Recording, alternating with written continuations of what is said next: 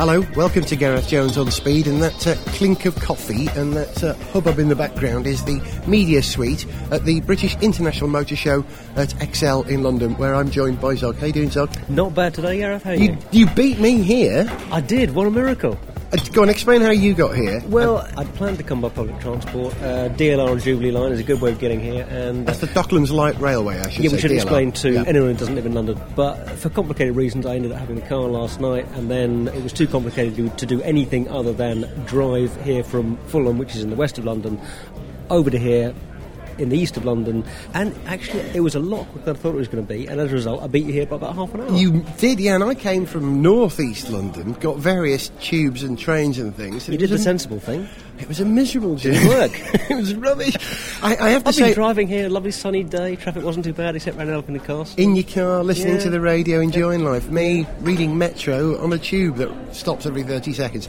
But I've always maintained this thing that it's just as easy to get to Birmingham, to the NEC from North London, as it is to get to Excel from my house. And I had a plan this year that we would attend the motor show in some style, that we would turn up driving a Gibbs Aquada. But I failed to get hold of one. I've been chasing Gibbs, writing to them for about two months now, trying to get a response to say, look, can we borrow your Aquada to come down the canal? And then the Thames, no response. And we couldn't waterproof the 944 in time, so, you know. No. there you go.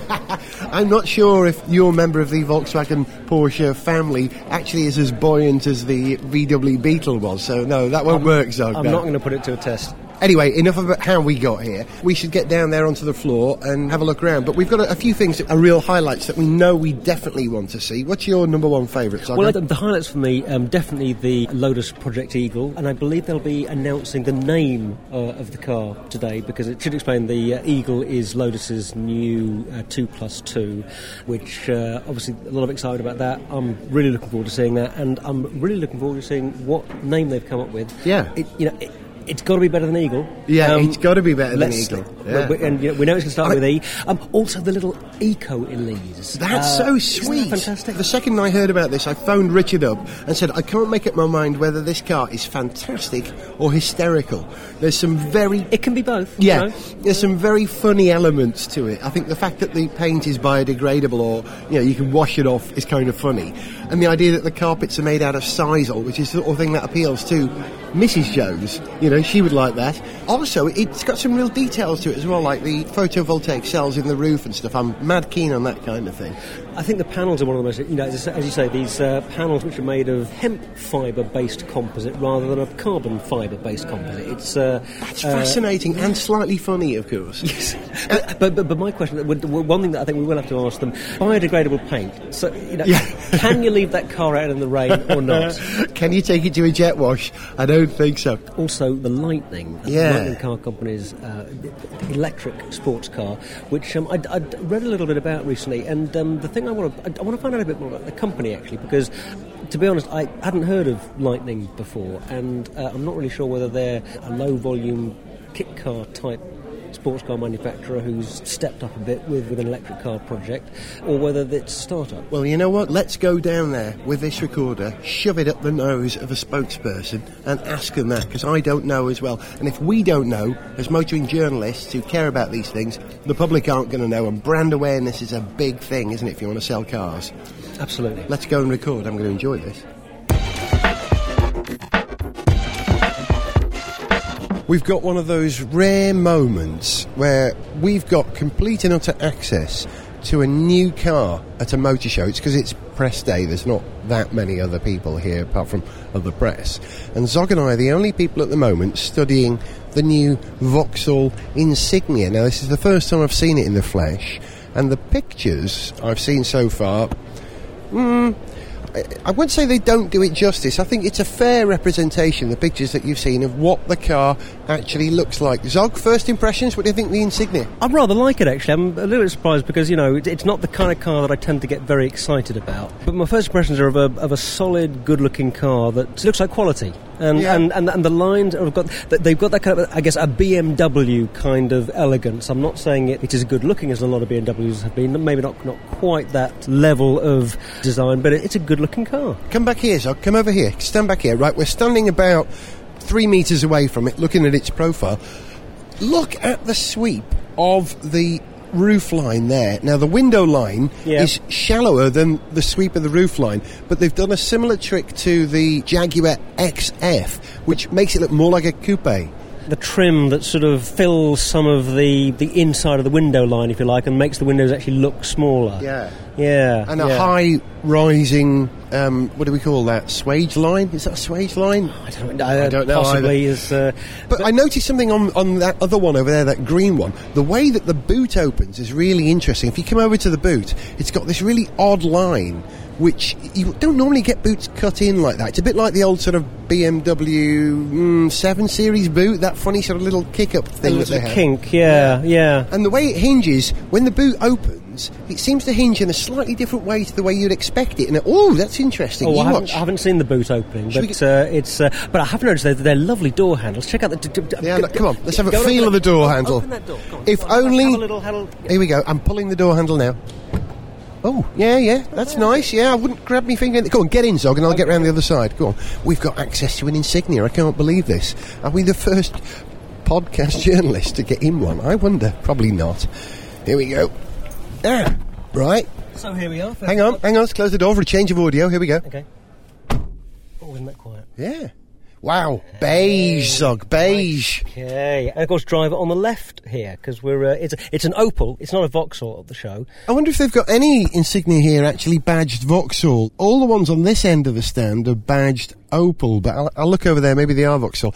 But I, We're I have being- to say, being valeted. We're just being this, cleaned up on the there's a guy polishing the car on He the outside. He polished while we were doing that. While we were recording that last bit, he was actually polishing our foot, footprint off the floor out there. Have you noticed? And I think he's got his mobile phone on because I can hear it ticking all over. Turn your phone off, mister. I'm trying to record it.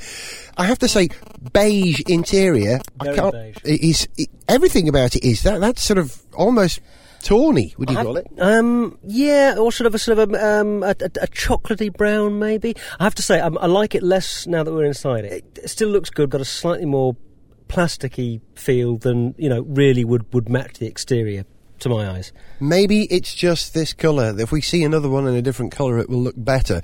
It's not bad. It's swoopy. It's certainly better than Vauxhalls have been recently, isn't it? Yeah, and I think the, the you know the ergonomics of it in terms of uh, you know where the controls are, just yeah yeah basically the layout of things feels good. Okay, let's boil this down really simplistically, Zog. Exterior, score out of ten. I think I give it I give it a seven and a half. Like Yeah, really, seven and a half. Yep, yep. I, I'd, I'd say seven compared to other vehicles in its class. Because Okay. I think I think the Mondeo is pretty sexy. I do. I really do. yeah no no yeah no the, the Ford are doing a great job at the moment. And interior, Uh, interior's a bit of a letdown for me. I'm going to give the interior a six. six. All right, that's the official Gareth Jones on speed score for the new Vauxhall, or in this case, Opel Insignia. We found a Vauxhall Insignia with Vauxhall badging as opposed to Opel badging. Yeah, we thought it was uh, only Opel badged insignias here at the launch, but apparently not. No, not only is it Vauxhall badge, but the size of the Vauxhall badge, it's enormous. It's much bigger than the Opel Flash, the Vauxhall Griffin. So uh, I thought for one moment when I walked in, oh, hang on, are they giving up on Vauxhall? No, they're not. They're, actually hammering it home, aren't they? Yeah, I, I quite like that new badge actually because if you're going to get really geeky and start ranking, you know, car company logos and emblems, Vauxhall doesn't really do it for me. You know, it's always always rather. That heraldic Griffin, it's a bit. Yeah, but, you know, it's, it's, it's nice. As you say, Heraldic Griffin sounds great. Yeah. You know, an actual Vauxhall badge doesn't look so great, but but no, but but, but, but that new style badge on the front of the insignia looks pretty good. as good as the car. So the badge, the car gets what seven, seven and a half out of ten. The badge probably gets eight because it's a step so, up, yeah. isn't I, it? I, I, I think Vauxhall are going up in our estimation here. Gareth Jones on speed at the British Motor Show. Brilliant. Zog and I have taken a position in front of the Lotus stand for the announcement of the name of what up to now has been called Project Eagle. There's a bit of a buzz, isn't there, Zog? Bit of a buzz. Yeah, uh, anticipation in the air. There's, uh, I wouldn't quite call it a scrum, but cameramen have essentially got the best position. So I don't know what we'll see, but the, the moment in front of me is the car covered in a blue cloth, and when they uh, whip that away to an enormous fanfare, I would imagine we'll get some kind of applause and. Uh, We'll find out what the little baby's going to be called. I think Excel is still the best name as it's launched here. I don't think it- they're going to call it that, are they? It, it would be quite appropriate, wouldn't it? Excel. You know, I'm having a hard time thinking of what other words starting in either are in the English language that would suit a lotus. Eric, Eric, uh, Eric the half a lotus. Uh, Ernest. Erdős, one, Er- for, one, Ergun. for, one for the mathematicians there. Uh, What could it be? It's going to be a new name, apparently. They're not going to draw on previous names. Uh, re- revive an old lotus name. won't be a clat or a clate with an E on the end. It won't be that, no. What was the Elan era car? Very, very pretty little, um, super pretty car. Oh, Elite. Was it the Elite? The Elite, yes, Yeah, yeah. Very, very pretty Yeah. little car. Uh, Can't- won't- you it won't be you know, Elite, no. lovely, you know, a good name, but um, Well, we'll find out in a few minutes.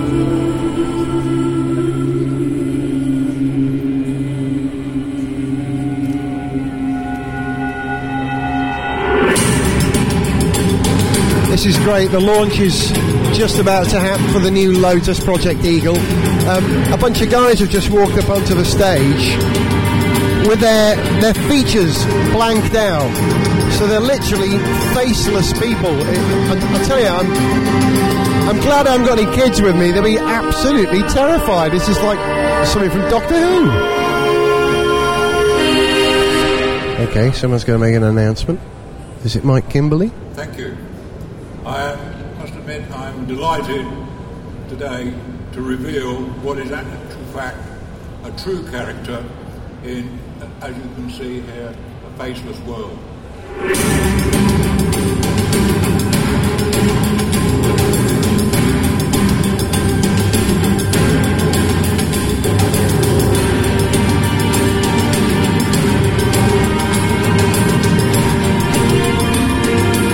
The covers are off. We still don't know the name, but I have a feeling we're about to find out.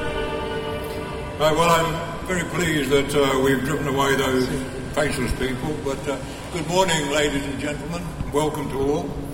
Um, I would like to say, with the support of our board and shareholders, particularly uh, Chairman Dr. Well, my guess is that this speech is going to go on for another uh, 25 minutes, uh, telling us stuff that we we already know. Um, I guess they're trying to build the excitement. So uh, when it looks like he's going to announce the name of the new Lotus, I'll start recording We again. all know today, in today's economics, this is an absolutely key issue. Now, as a cornerstone Some considerable time later, It is, in fact, Group Lotus's two companies. No, he still isn't going to tell us the name of the car. Now, within the five-year plan, Lotus Cars Limited will deliver three new models. even later, And if I'd like to, if I may, invite Dato Azlan, who is the chairman of Proton and also the chairman of Group Lotus, to step forward and let you have a few of the most uh, bits and pieces of information, but most important of all, the secret of the name of our new car. Thank you, Dato Azlan. Thank you. So, Dato Azlan's going to reveal the name, not Mike Kimberley. Thank you very much, Michael. Good morning, ladies and gentlemen. Welcome to the Lotus stand. On behalf of Proton, a shareholder of Lotus, we would like to congratulate Lotus on this. We're going to have to wait. Ladies and gentlemen, I have very much enjoyed watching this new Lotus sports car evolve from the drawing board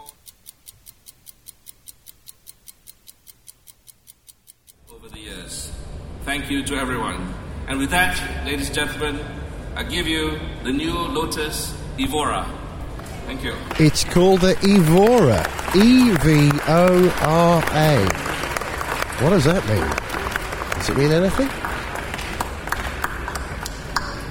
Well, ladies and gentlemen, thank you very much again for being here today to help us launch the new Lotus Evora, and uh, I hope you have a good morning and a good afternoon. Thank you. Zog? Evora. What does that mean to you? no idea. That's probably a good thing then. It's a blank sheet of paper. That's what they're talking about. Let's hope so. Evora. Evo, as in evocative or evolution. Well, I'm, mean, I'm, I'm, my, my mind is slightly uh, influenced by the fact that I've just seen uh, WALL-E at the weekend. So I'm thinking Eva. I'm thinking, you know, small white robot, kind of cute. you know. Evora. Eva. Evora. Uh, this is the designer with the best name in car design, Russell Carr. Great name. I interviewed him about 14 years ago. Nice guy. Understanding. can't keep his eyes open when you ask him questions, though. When he answers questions. Well, that's worried. That's worrying. You sort of you, you, you think you've asked a really boring question. I don't know about the dynamics at the moment. I've certainly got dynamics in my hands at the moment, trying to talk about the car. I'll just take a brief moment to talk about the design process on the car. As Mike has said, he said it's a very clear, simple brief. We had to make the car visually stunning.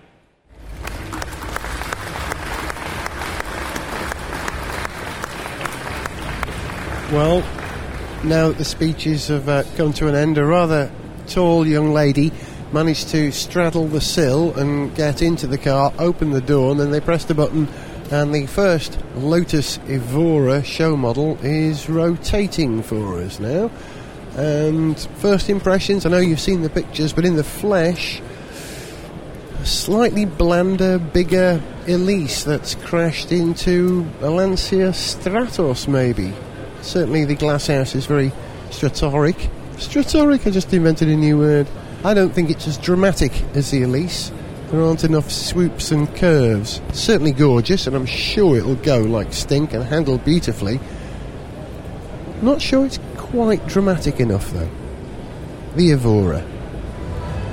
Now, Russell Carr, who just made that speech, is the man who designed the Lotus Evora, and I think he's free for a moment, so let's see if we can get a quick chat for Gareth Jones on speed with him. You did the Esprit thing with me years That's ago. right, yeah. And of course, I grew up with you on. Oh, you don't tell me. was student. That would have been student days. well, we both had more hair. I've, I've grown up with Lotus cars, so we're even now, aren't we? Um, congratulations, Russell. Thank you very much. Um, uh, how was the reaction? It was a bit subdued, I felt. I, was, I I thought there'd be a bit more of a yell. I think probably because it's been in the press during the week, people have seen it before, and it's hot here as well. But we've had very good feedback. We've shown it to the dealers; they're completely bowled over with the car as well. And probably the, the toughest test is we're very confident with the car because we're our worst critics, so we're very confident it's going to be a success. I think, person, it's only a personal view, I think it's lost a bit of the drama that the Elise has in that you've got the straighter lines. It's not as swoopy. Was that a deliberate choice? It's a deliberate choice to make the car look, shall we say, a little bit more grown up, a little bit more sophisticated. We'll always keep the Elise like it is, a very dramatic looking car, you know, very over the top of the form language. But we want this car to be something that you can turn up at a nice restaurant a nice hotel and feel proud and confident without feeling too self conscious about. And, you know, we want to give the car its own uh, character anyway. It sells in a different price bracket, so there's not much point emulating the Elise, but you can see the two cars are of a similar family. It's definitely a Lotus. That's that's probably the most important thing. The DNA just shines right the way through. How difficult is it to take something as well established as the Lotus brand and just inch it that bit further up? Wouldn't it be easy just to do like a one and a half scale Elise?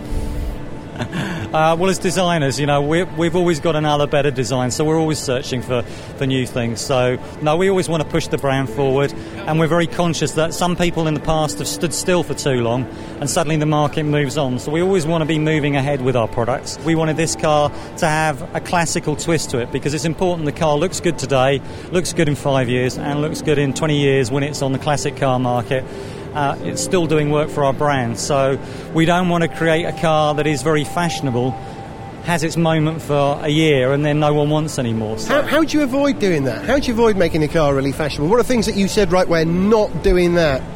I think really we take a very traditional view to the form language, very fluid, very curvaceous type of form language, not putting any features on there that look too self-conscious really. Everything's got to look effortless and as I said, we try and incorporate features that are very much to do with the technical functionality of the car as well. So I think if the car's honest, then it then it lasts very well.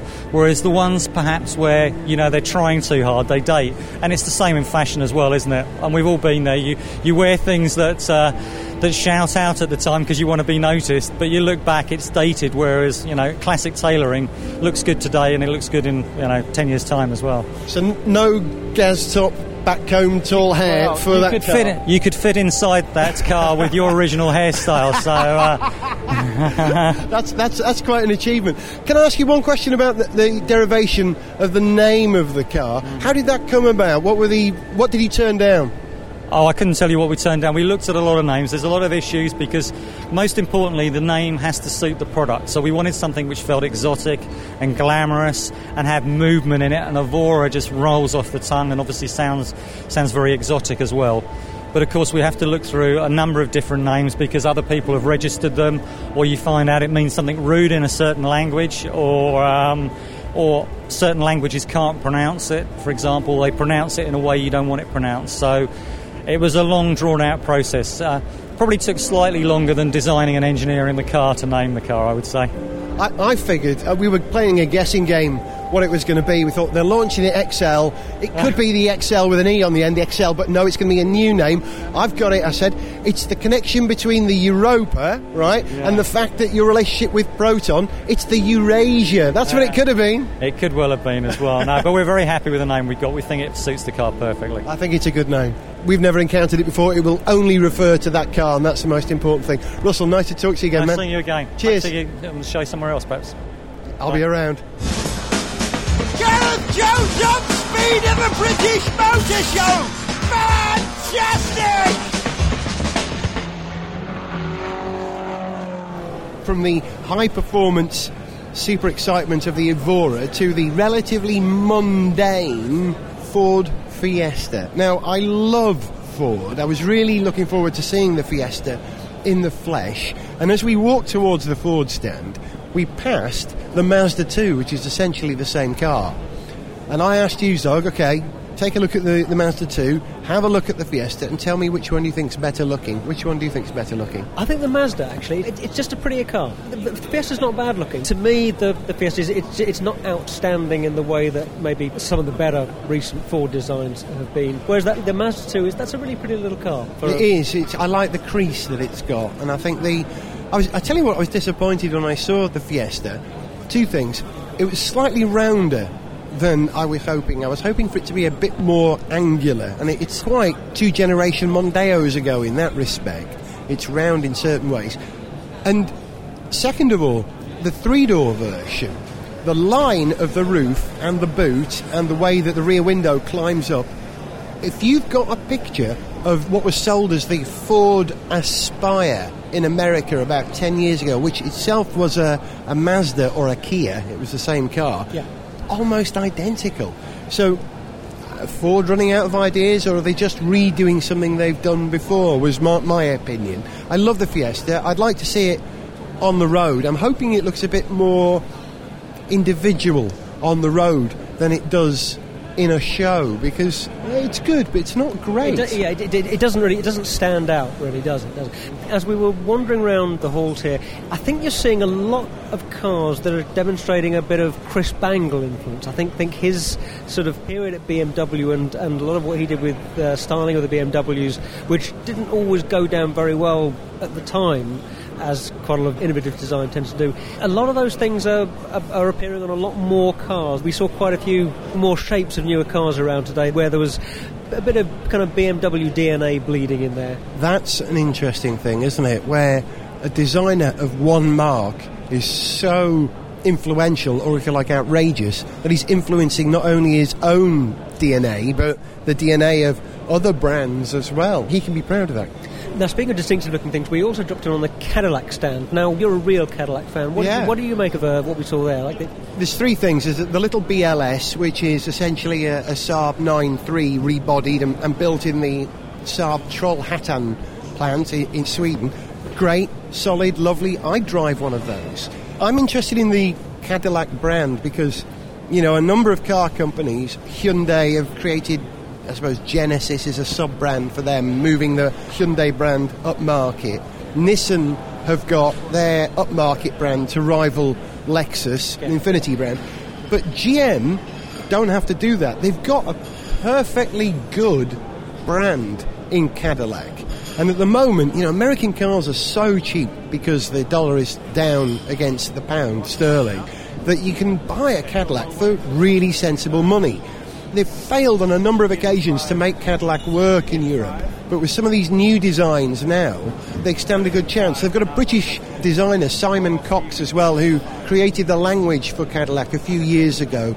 I know that the coupe that they've got there, the CTS, CTS, coupe, yeah. which is going into production, wasn't designed by him per se, but certainly he's influenced that design, and I love that. I, I like it. I, I think it looks like two cars crashed into one. You know, it's quite sort of angular at the front, but absolutely straight and geometric at the back. And I like that. I like cars in conflict. They're often quite interesting. Do Yeah, you like it? I wasn't quite as taken with it as you. I couldn't really see myself driving one. What I did notice was that the saloon version parked alongside it looked significantly less good than the coupe, though, which was a real shame because that coupe is quite a dramatic, sharp-looking car. And in adapting it to the four-door version, there are a few things that have changed, including the just the line of the doors. Adding door handles makes a huge difference, and it's Yeah. really, really spoiled the line of the sides. I, I think that's a real shame. If they could only have even just kept the door handles off the saloon version and had a flush four-door shape, just like they've got the flush two doors, that would have looked much, much better. What don't you like at this show, Zog? Is there a kind of an overall theme of things that you've seen that are bugging you? My eye keeps getting caught by too many sort of sparkly, nice, lovely things. Oh, look at that! Look at that! Oh, look at her! Whatever it is. and so, no, I've seen a few things I haven't liked, but they haven't bothered me for a moment because I've just moved straight on. How about wheels? Oh, uh, I, okay, yeah, you're right. Okay, I wasn't it wasn't strictly true when I said there were, I hadn't seen anything I'd like. Shiny wheels. There are shiny wheels on so many of the show cars already, and they look stupid. I don't like the shiny alloy wheels. They had them on that new Land Rover, the, the, the LRX, which is again nice looking vehicle. Yeah. Silly looking wheels. Interesting, they're billing it as Land Rover's Mini, aren't they, the LRX? Yeah, it's not really mini, is it? It's uh, that's that's uh, some new definition of mini. yeah, I think BMW's definition of Mini has been stretched somewhat recently Well, anyway. that- that- that's true.